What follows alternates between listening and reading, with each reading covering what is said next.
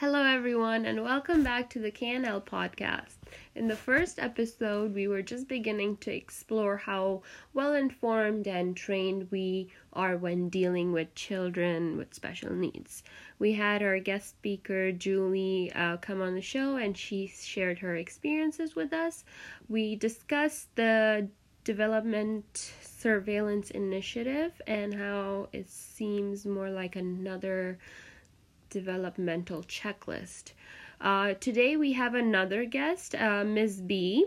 Ms. B is a proud mother and a registered uh, RECE. She has two beautiful little girls. Thank you for joining us today, Ms. B. We are excited to hear the perspective of a hardworking mother on this show today. Hi, Ms. B. Hello, hi, Ms. Kaina. Thank you so much for inviting. Oh, it's my pleasure. So, Miss B, I wanted to ask you. I spoke with this. Um, I spoke about this with Julie as well. I found um this on the Government of Canada website, the Developmental Surveillance Initiative. So I'll read it out to you and let me know your thoughts.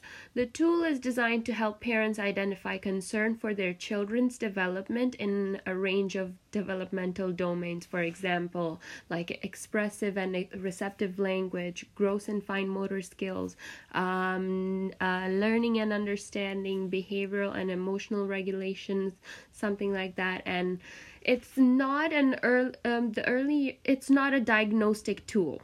It's just a tech, uh, checklist, so you you cannot diagnose anything with this. This tool is provided online and looks like learning modules. Now, my question to you, Ms. B, is that do you think as a parent you could benefit from their this tool considering there are other developmental checklists like uh, the N- NDDS, the Nipissing uh, District Developmental Screen? Uh, what do you do you think parents need another tool or do we need ac- serious action taken like for long wait lists uh, longer periods between appointments what do you what are your thoughts on that parent and also an educator in the field, mm-hmm.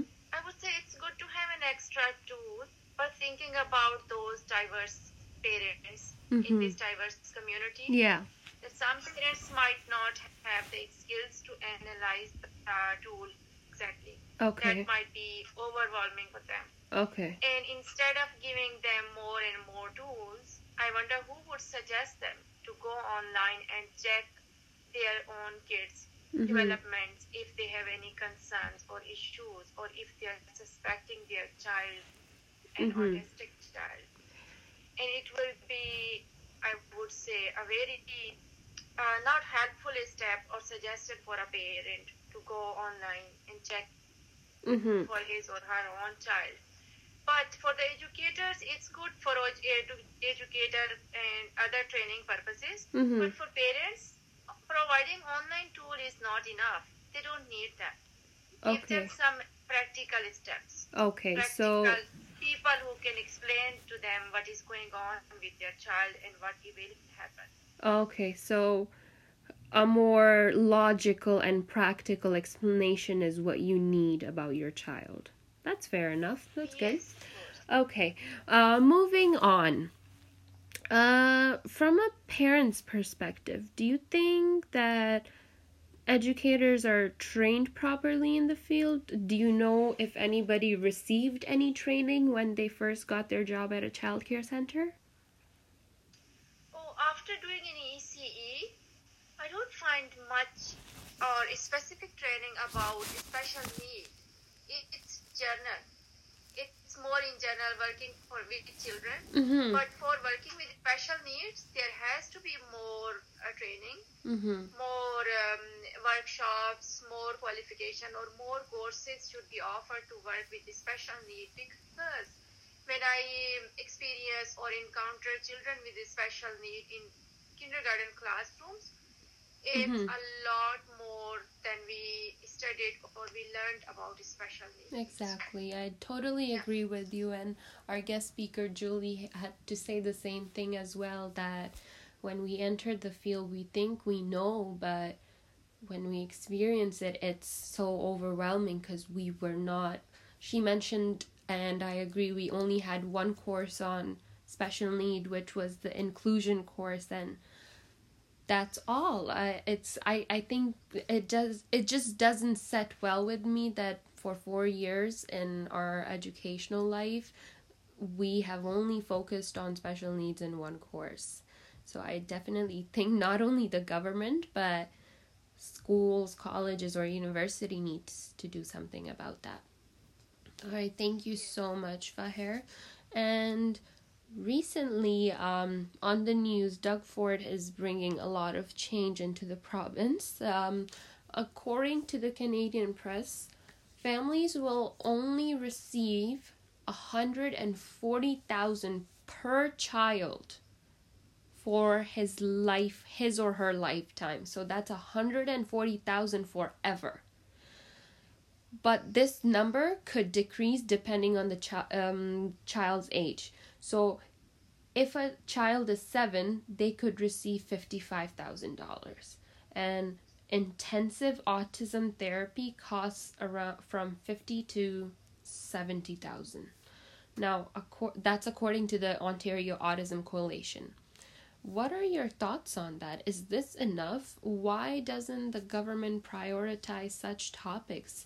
How does like the society react? Like I'm looking on the news, um, tailgating is getting um, legalized and beer is much more cheaper and these costs uh, cuts on education towards children with autism towards OSAP what are your thoughts on that? Because this one man is going to change the educational life of many students do you think ch- children with autism d- receive 100 uh, should deserve 140,000 for their entire life Of course not yeah. for all their lump sum, for all their disability, mm-hmm. for their life, and the lump sum of this amount, which is not, which is not enough even for housing mm-hmm. for few months. Yeah, housing, and uh, think about those parents who are bound with their children with special needs.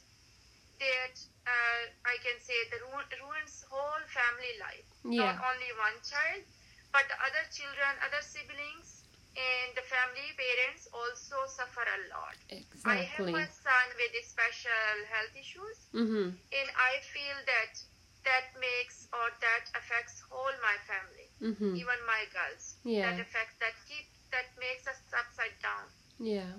And uh, no, giving parents a lump sum amount of this much, it's not enough. It's not fair. It's very unjust mm-hmm. and very cruel decision from the government. So they need to make policies more about giving relief to parents with special needs or with more children or even they need to increase child tax benefits. Mm-hmm.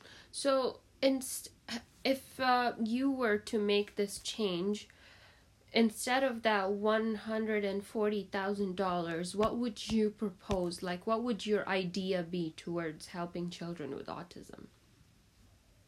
Okay, I would not propose lump sum amount at once. Mm-hmm. I would give, or I would ask the government. Mm-hmm. If I were there also, I would do the same. Make policies and give provide ongoing support as needed mm-hmm. and how much they need not only for the child but also for parent also. Okay. And help them or provide them some work uh, positions that they can um, like do their continue their works mm-hmm. also and also support their families. Yeah. And uh, provide them ongoing monthly monthly income. Okay. Monthly. So it's more like it, they should be able to cover the cost per session that's what yes, more you're yes, proposing. Okay. Yeah. All right. That's that's pretty fair enough. I mean, I just I don't agree like with people with middle class families, this is huge issues. And then even the poor working families. With people with money they could yeah empathize or sympathize but they won't understand the process we have to go through in order to just have a roof over our head and healthy life overall basically Thank you so much, Fahir, for joining me today. I really do uh, appreciate le- le- hearing and learning from a parent's perspective, and it really helps me understand what a parent thinks and what an educator thinks. Uh, thank you so much for joining our show, and we hope to have you back some other time. You're welcome. Thank you so much for inviting. All right. Bye. Thank you.